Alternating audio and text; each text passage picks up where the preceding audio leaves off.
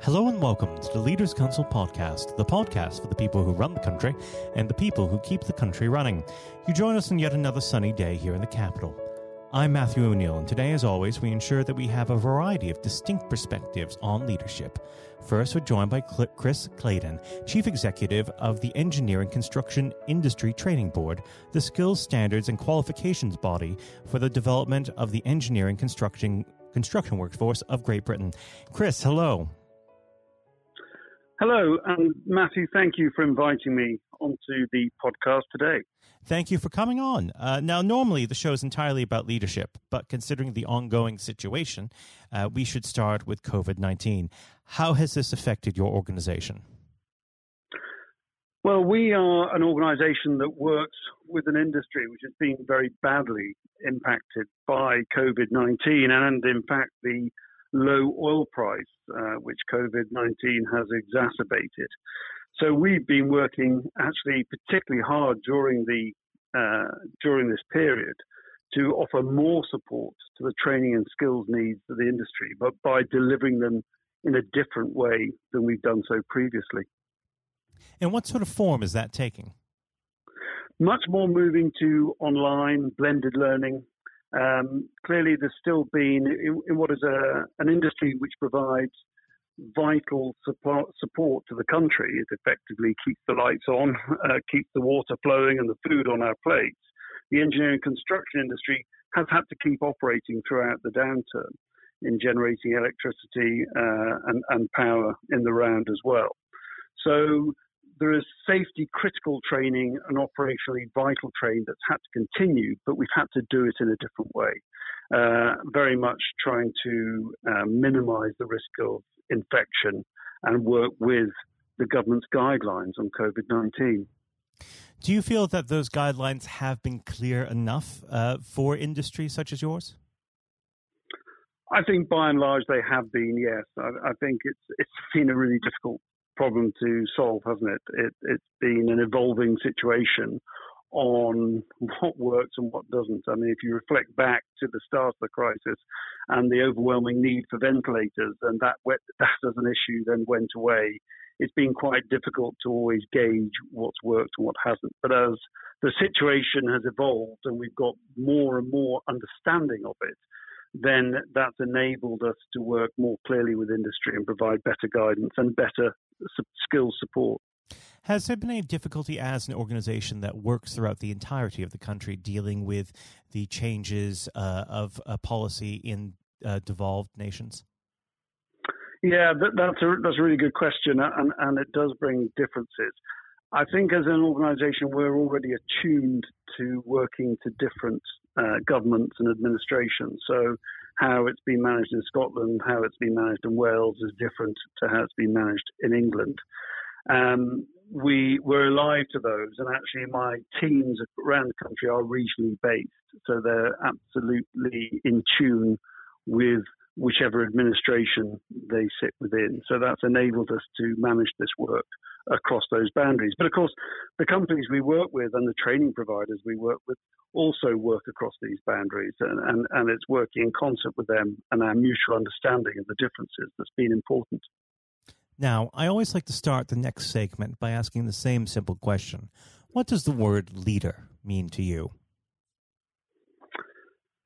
Well, I think for me, a leader is someone who inspires people to get the best out of them by providing that sense of purpose and direction to accomplish the aims of the organization. And how would you describe your personal leadership style? I like to work very much with people to understand their needs and see how they work with where we're going a consensual style of leadership, I think, is really important. Uh, I've come, my background prior to this industry was also in aviation and in the military, but it and and different styles of leadership apply to different situations. But what is uh, an industry that I work in now, which is very safety critical. We work across energy generation, including nuclear and other areas. Um, of people who are highly skilled uh, and generally very highly motivated to get the best work done, it then uh, works very well as a, as a as a style of leadership to work closely with people to to guide, discuss, coach, and mentor uh, to get what you can, the best you can out of them to achieve what you're trying to get. I think having good judgment is really important as part of this, and also having empathy uh, with a flexible mindset. But there are times when it's really important to have the mettle and drive to get certain things delivered to succeed. Now, of course, leadership uh, always is tested its most uh, when we come into conflict with one another. Um, do you have any specific uh, mm. methods of resolving conflict? Um, no, I d- I don't have a specific method. I think it's very situationally dependent on what that conflict can be, whether it's a personal conflict, which is stopping someone to achieve something, or whether it, uh, it's a point of principle, or it's it's you know it, it's a conflict with another organisation and its aims and purposes. So I think um, you have to again, it comes back to understanding the situation, having some empathy with both sides of the conflict and then using your judgment to to drive a way forward and to find a way forward with, everyone, so that you know at the end of it you're trying to leave people on both sides of, of the conflict as as little bruised as possible, uh, and achieving that, and then you know ensures that you can move forward in a much more harmonious way at the end of it. So nothing specific, but I think you just have to adapt to whatever the conflict is and the, and the drivers behind that conflict. Now, if you could speak to yourself 20 years ago, what advice would you give yourself on leadership? Oh, that's a very good question. Um, 20 years ago, what advice would I? I, I think it probably would have been much more about how to listen to people. Um, that sitting back and thinking more deeply before coming to uh, a commitment. I think the one thing I've really learned is when to make a decision and the, the timing of decision making is something that I think is still a learning area for me and uh, but it's very easy to make a decision too quickly or not make a decision at all. Right. Um, and the timing of decision is crucial.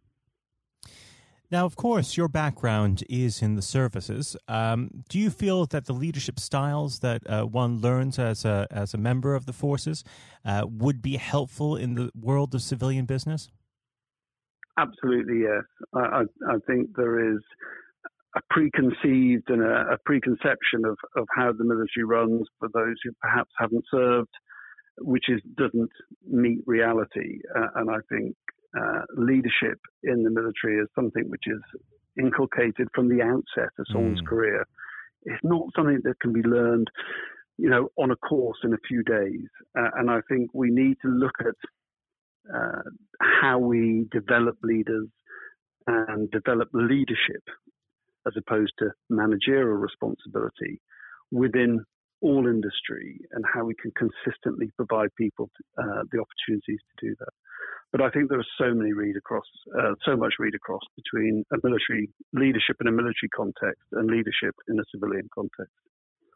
Now, unfortunately, our time together is drawing to its close. But before I let you go, what does the next 12 months have in store for your organization? Uh, it's really exciting. I think the government uh, recovery from COVID 19 is absolutely bang on with where our drive and our industry's drive is for the green agenda and achieving net zero carbon. So our focus is increasingly on developing those skills for net zero and looking at how all people who are coming out of some of the legacy energy producing areas and people who will no longer be able to sustain jobs in because of COVID 19, the impact it's had, and how do we transfer those skilled people into net zero and driving the G- green agenda. Uh, and I think there's, there's so much to be done in that area. It's really exciting.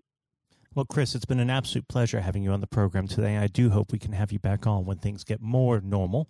Uh, but for mm. now, Chris, thank you. Thank you very much, Matthew. It's been a real pleasure. That was Chris Claydon, Chief Executive of the Engineering Construction Industry Training Board. And now, if you haven't heard it before, is Jonathan White's exclusive interview with Sir Andrew Strauss. Hello and welcome. I'm Jonathan White, and today we are joined by Sir Andrew Strauss, former captain of the England cricket team and former director of cricket at the ECB. Sir Andrew, thank you very much for joining us today. Real pleasure to be here. Thank you. Uh, it, the pleasure is all of ours. You know, and you've had a distinguished career, as I said, both on and off the pitch in English cricket, recognised not least with your knighthood for services to sport just last year. So congratulations on that. Yeah, thank you. Um, now there have been ups and downs in the career, like any career, including public and private disagreements with certain individuals. And on that front, I think what everybody wants to know have you finally forgiven Marcus Trescothick for giving you that stupid Lord Brocket nickname? um, well, my recollection was it wasn't Marcus Trescothick who gave me that nickname. Ah. It was actually Mark Butcher. Uh, He's but, to blame. You know, I think there were a lot of people. It was the senior England teams at the mo- mm. at that time who wanted to sort of put me in my place and make sure that I didn't get above my station. So um, thankfully, it didn't particularly stick, other than within those group of players. And you really did try and get on their nerves by getting above your station, because of course, in your first outing, uh, you went on to score 112. Mm. Now, am I right in saying this, perhaps, that you only got there because Michael Vaughan did himself an injury? Well, that was the reason I got on the pitch in the yes. first place. Yeah, absolutely. I mean, you know, it's often sort of misunderstood or misjudged the role that luck plays in a in an international career or sporting career. Full stop. And um, you know, I was wait, waiting patiently in the wings mm. for an opportunity, and it didn't really seem like an opportunity was going to come along. And then, you know, I've only got injured in the nets, and there was my chance, and I had to kind of grab it with both hands if I could. And you certainly did. What was it like then to see your name being put up on the Lord's Honour Board after your first appearance? Yeah, look, I'd just been transported to a completely different world almost. I'd been, I was a Middlesex player, I was mm. captain of Middlesex. All my focus was on helping Middlesex sort of win the championship and whatever. And then a week later, I've scored a Test century, which is something I'd always dreamed out, you know, literally all my life and then the thought of doing it at Lords in your first test match. I mean, it was literally the dream. So, and then suddenly I started thinking, wow, hold on, potentially I've got a whole England career ahead of me and everything that entails. So it was a real shock to the system. Um, but I suppose what I was grateful for was that I was rel- relatively old, probably not the right way of putting it, but I was 27 years of, of age. I was pretty comfortable with my own game. And I was also, I think, mature enough to understand um, that this was a great opportunity for me, but not to get carried away with it, which is unfortunately what happens with a lot of younger players. Without a doubt. And I think in those early years of your career, it's so important. I think you'd agree, especially when you're learning from other more experienced people. And this can be true of any field, whether it's sports or politics or business. Um, to have somebody there that you can rely on or look up to for guidance in those early days, was there somebody that you could say to this day that, thank goodness they were there for you? Uh, well, I think in preparing me for international cricket, Justin Langer was a massive hmm. um, mm. source of advice for me. So he was captain of Middlesex bef- you know, a couple of years beforehand and really helped me understand what I needed to do to get there. Um, but then I think on the day to day basis, my wife Ruth played a, a huge mm. role, you know, and just in terms of because I, I, think there is that real danger that you get carried away with it and you think yes. international sport in that goldfish bowl that you know you're more important than you you were previously, or that that whole world is the real world, and uh, and obviously all we know is that the real world nothing's changed other than mm-hmm. other people's perception of you, and you need that grounding. And again, that can be true of any uh, so many different areas of life. I think so. Yeah. I, I mean, very easy to get caught up in it and end up doing different things, being with different people, sort of trying to enjoy everything that goes with international cricket rather than focusing on the actual international yes. cricket. And itself. in those early days, Andrew, there were lots of examples where you could have got carried away because that team accomplished so much. Um, I think for a lot of people, the 2005 Ashes series is one of the greatest sporting moments of this country's history. Now, we could chat for hours about that, but I know uh, I wouldn't be allowed to, and, and, and you've got other places to be, so we can't do that. But I, if I may, I would love to ask what your highlight was personally for that, but perhaps more importantly, um, as a team, how were you able as a group to deal with the pressure no doubt you were feeling?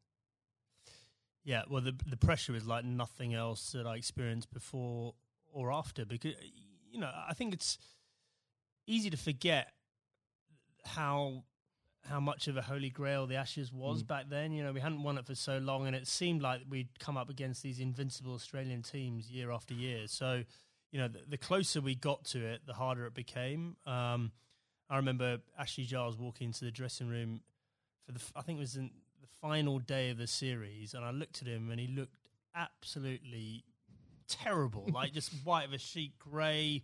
He looked like aged about five years. I went, God, Charlie, you're not looking too good. And he went, Yeah, it's not surprising. I haven't slept for eight weeks. and I went, Well, join the club. You know, I think we'd all been sort of living this behind our own closed doors. And um, yeah, it, it's just an extraordinary thing, and uh, without doubt, the the highlight was number one drawing that game at the Oval yes. to make sure we we we won the Ashes, but also the day after. You know that open top bus parade around London, and to understand that we'd broken out of the cricket bubble, that they're just general sports fans or just people that were interested in in seeing England win at something, we're all engaged and uh, completely besotted by the whole thing. I think that's such a key point now because there's, there's so there were so many people back in 2005 that may have not even given cricket a second glance, and it put a whole new generation, especially of children, school kids, into loving that sport. And so beyond the actual competition itself, what a fantastic thing to be able to say was accomplished. For, for Absolutely. Uh, everything you say there is absolutely right. Like we, we just sort of opened the doors of cricket to a whole new generation. But probably more importantly, it was the one and only time in my life that I got papped outside a nightclub that night when we were celebrating. You know, I felt like I'd really arrived as well a celebrity. Yes. it only happened for that one night, unfortunately. But I, I, did ask for a highlight, and if you didn't perhaps give a specific one on the pitch, uh, uh, so I would suggest perhaps that catch at Trent Bridge. No, no, no. I mean, the, the catch at Trent Bridge was, uh, you know, you see a ball, you stick out your hand, and it goes in. I, I think um, my personal highlight was I scored 100 in that fifth Test yes. match under real pressure, and that that was one that, you know, that that wasn't a moment. That was a, a number of hours, and I had to dig pretty deep to do that. Now, obviously, not that long later, uh, and you were lucky enough and the privilege, I'm sure, no doubt, to serve as captain. And whether you like it or not, you become the focal point of criticism. Uh, you were looked on, up to, and relied upon to be strong, especially when the going gets tough. You become a leader in many senses of the word. Uh, during your time as captain, what qualities does one require to fulfill that role? um, well, a fair amount of resilience for starters. Mm. You know, you're absolutely right. You, you know, I, I, remember when I, I got the role, it, it did feel like biggest sort of poison chalice of all time, and the you know yes. sort of a litany of England captains had sort of been churned up by the job prior to me taking over. So th- there was that sort of realization this is going to be a tough thing to do, um, and you're going to have to dig pretty deep. But I think actually the most important thing was sort of just pushing all that noise to one side and just clarifying, okay, if I'm going to do this job, what is it that we really want to achieve out of this? Mm. And so you, th- suddenly that becomes a bit more exciting and a bit more enticing. The idea of well, we can do something that's never been done before here, and I've got the opportunity to to play my part in that. So um, you know, I think that w- that was a big part of it for me. Um, uh, you know, I think a lot of those qualities around leadership I don't think you know you have them until you're in that situation. And it's very hard to prepare yourself properly for those sort of situations. Um, and when managing a team, uh, you're required to manage, of course, what some people could call big personalities. Others could use different, shorter words. How poisonous can it be, players, when players, and indeed, and this applies again to so many different areas of life, when individuals um, think they are perhaps more important than than a team? Well, I think probably worth broadening out that a bit. You know, I, I, think there there are all sorts of different people that you have to um, sort of contend with in a team environment. And uh, the job of the leadership or the management is to tr- to try and sort of gel them all together and get them bought into what you're trying to do and whatever. So, you know, th- there are some people that are a bit more self-absorbed. There's some people that are slightly more maverick in the, the way they they view the world. Um, there's some people that are very quiet. Uh, there's some people that are, you know, p- perhaps very worried about what might go wrong. And so you've got to try and mm. understand all these people individually and try and get the best out of them. Um, but th- th- yeah, there was definitely a line there for me in terms of um, embracing difference up to the point where someone doing following their agenda was going in a completely different path from the team's agenda and you know if and when that happens that that should be a problem for a leadership and if it isn't a problem then you're not doing your but job properly. absolutely um, and w- with all that in mind actually uh, and perhaps this is a bit of a mean question but what advice would you give to others in a similar position, leading a team, um, being looked up to? What would be the key advice you'd give to them, and that you couldn't really do without it? Just generally about leading I, I a team. So, yes. okay, uh, number one thing about leadership, I'm absolutely certain about this, is that the people you're leading need to know that you care about them. And if if they genuinely believe you've got their best interests at heart, they will forgive all sorts of other inadequacies you might have, and I definitely had many, um, because they, they'll know your heart's in the right place, and they uh, they'll feel comforted. There'll be a degree of sort of psychological safety or some or whatever it might you might term to to make sure that the, the, team comes together when the going gets tough. If they genuinely don't believe you care about them and you're in it for yourself, um, doesn't matter how charismatic you might be. It doesn't matter, you know, how gregarious and and how um, impressive you might be as a person. They will be wary of you, mm. and they will start looking after their own interests very quickly. Um, now, in 2015, obviously, you were appointed as director of cricket at the ECB. Uh, you took some pretty uh, major steps early on. Um, you brought in Trevor Bayliss as coach, was was brought in. Um, you put a much greater emphasis on limited overs cricket. Now, in the abstract, what had you identified that needed to be changed um, for English cricket, and were there qualities that you had developed, you'd found out you had as England captain, that you were able to bring over to the job? Um, okay, so the first thing was we had this unbelievable opportunity of the World Cup on home soil in yes. 2019. Uh, I was, firstly, I was sick and tired of watching us make the same mistakes in World Cups, and this includes my time as captain. We just kept on sleepwalking our way into it and pretending everything would be on the all right mm. on the night, and it never was. Um, and so I definitely made it our priority to win that 2019 World Cup. I thought that was more important than anything else that was going to be taking place in my tenure. Um, and I knew in order to do that, we had to completely shift our perception of white ball cricket. Quite a radical shift from what we, we what we were coming from. Yeah, but mm. the rest of the game had moved on, yeah. and the rest of the game had understood that white ball cricket was playing an increasingly important role in, in both financially, but also in in terms of players' focus and interest. Yes. Um, and we had to move. In fact, we didn't have to move at times. We need to get ahead of the time. So you know, we had to completely shift our both our philosophy, but also the way we played in order to do that. Um, and I was very lucky uh, having both Trevor Bayliss and Eoin Morgan, who were prepared to sort of role model that and lead that through. Um, and the second part of your question around what had the England captaincy sort of done to prepare me for the role?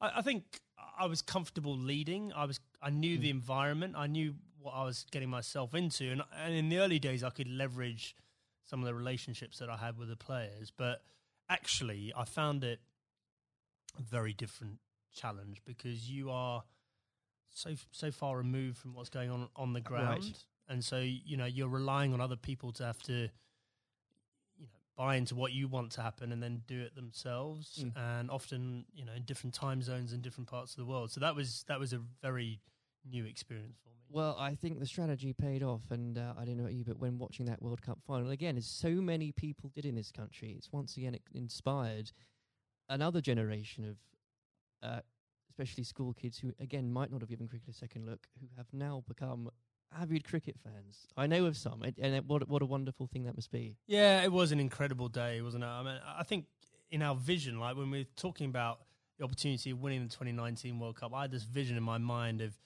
Lords on a sunny day and a close finish and the incredible kind of, you know, emotion that went with it. Mm. No one could have dreamt no. How it played out. I've never seen anything. I've never seen a game of cricket like that in my whole life, and for it to be the World Cup final was quite extraordinary. I know some fantastically avid cricket fans who were googling there and then what exactly the rules became because I yeah well so was, was I yeah. actually yeah absolutely um now in your in your wife's memory you established the Ruth Strauss Foundation last year uh, in doing so whether you'd admit it or not yourself and the foundation has become an inspiration to thousands husbands and wives mothers and fathers sons and daughters please do take some time if you wouldn't mind and you to explain to the listeners the work the foundation does and and what it's been like to lead a project like that.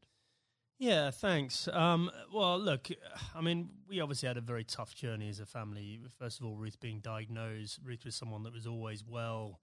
You never think she was going to be someone that was sort of laid down by cancer. And for us to find out that she had lung cancer was mm. extraordinary. She'd never smoked a, a cigarette in her life and I think we all had this perception of lung cancer being a smoker's disease. Um, and so, just uh, having gone through the experience, and obviously some very low times, and us coming to terms with the fact that that Ruth had stage four cancer and she was going to die, um, we learned a lot in that process, and and thankfully we had time for me to speak to Ruth before she died about legacy and what we could do to make something positive come out of you know this experience we'd all been through and so after she died in December uh, 2018, uh, I came back and launched the foundation with two f- focuses. Number one, to fund research into these rare forms of lung cancer. These mm. are the non-smoking lung cancers. Um, five to seven thousand people each year in this country are diagnosed with these. No one knows why they're getting them, um, but they're on the increase, and it's women young women that are affected more than men. Extraordinary so, numbers. Yeah, I mean, it, in the list of top ten cancers, it's number eight. Rare forms of lung cancer, number eight. So it's not really rare. It's probably a misnomer, but it's um, yeah, we're really lacking in funding and understanding.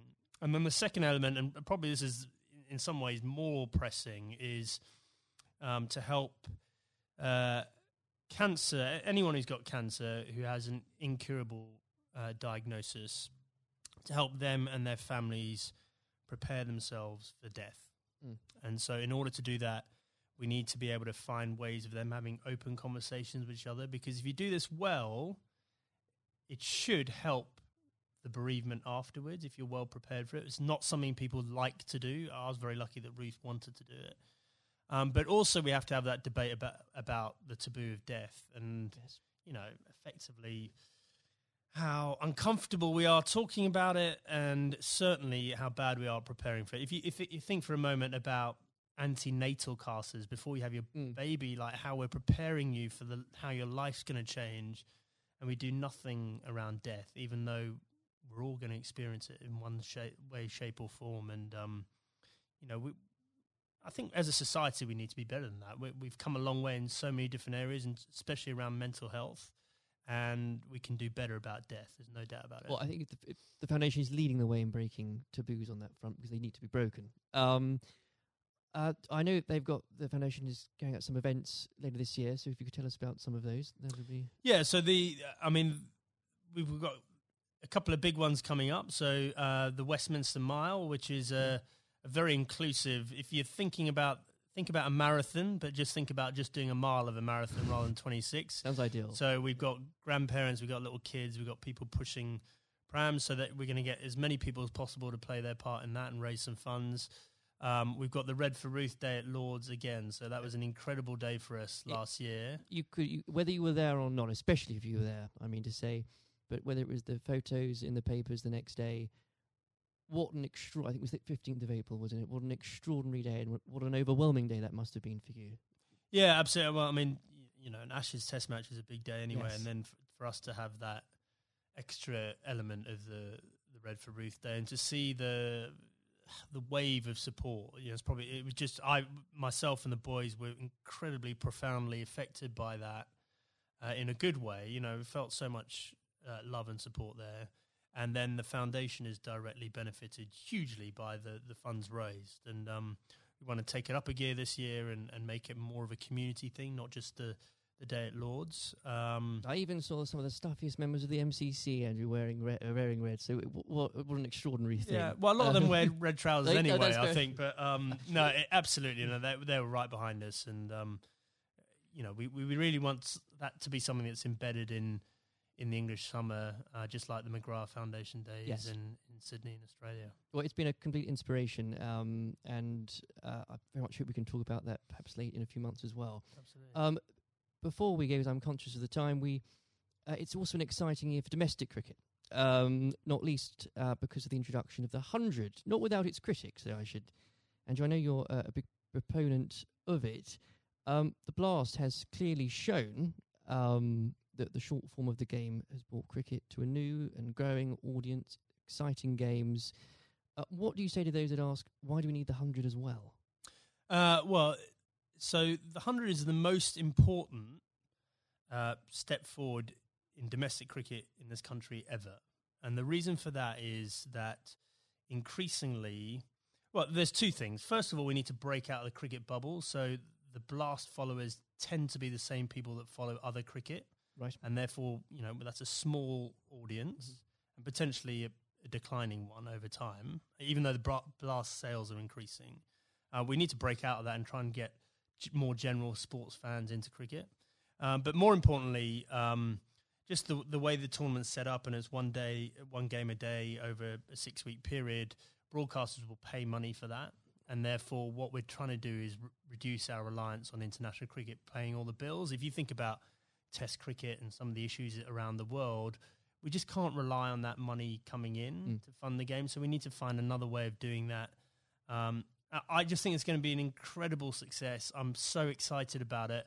I know there are people that are worried about it, but in two or three years' time, um, you know, we're going to have our own uh, short form tournament that will rival the Big Bash, and we'll be moving towards the IPL. And those are yeah, those are two enormous events out there, and we can have our own version of that ourselves. I can feel your enthusiasm for it. As a as an Essex fan, I, I'm still stumped as to. I think I'm going to have to choose between either supporting a team based at the Oval or a team based at Lords. And I, I, I'll, I'll get over that, but I'll I'll yeah, have to do well, it. surely it's got to be the Lord's one, right? Uh, sh- sh- of course. Yeah. um, Sanjay, it's been an absolute pleasure discussing that and everything else with you today. Thank you very much. Cheers. This has been the Leaders Council podcast. Thank you for celebrating excellence in leadership with us. I have been your host, Matthew O'Neill. Until next time, goodbye. Thank you for listening to our podcast. The views expressed within the podcast do not reflect the views of the Leaders Council of Great Britain and Northern Ireland, its parent company, or subsidiaries, members of staff, other guests, or any other person therein associated.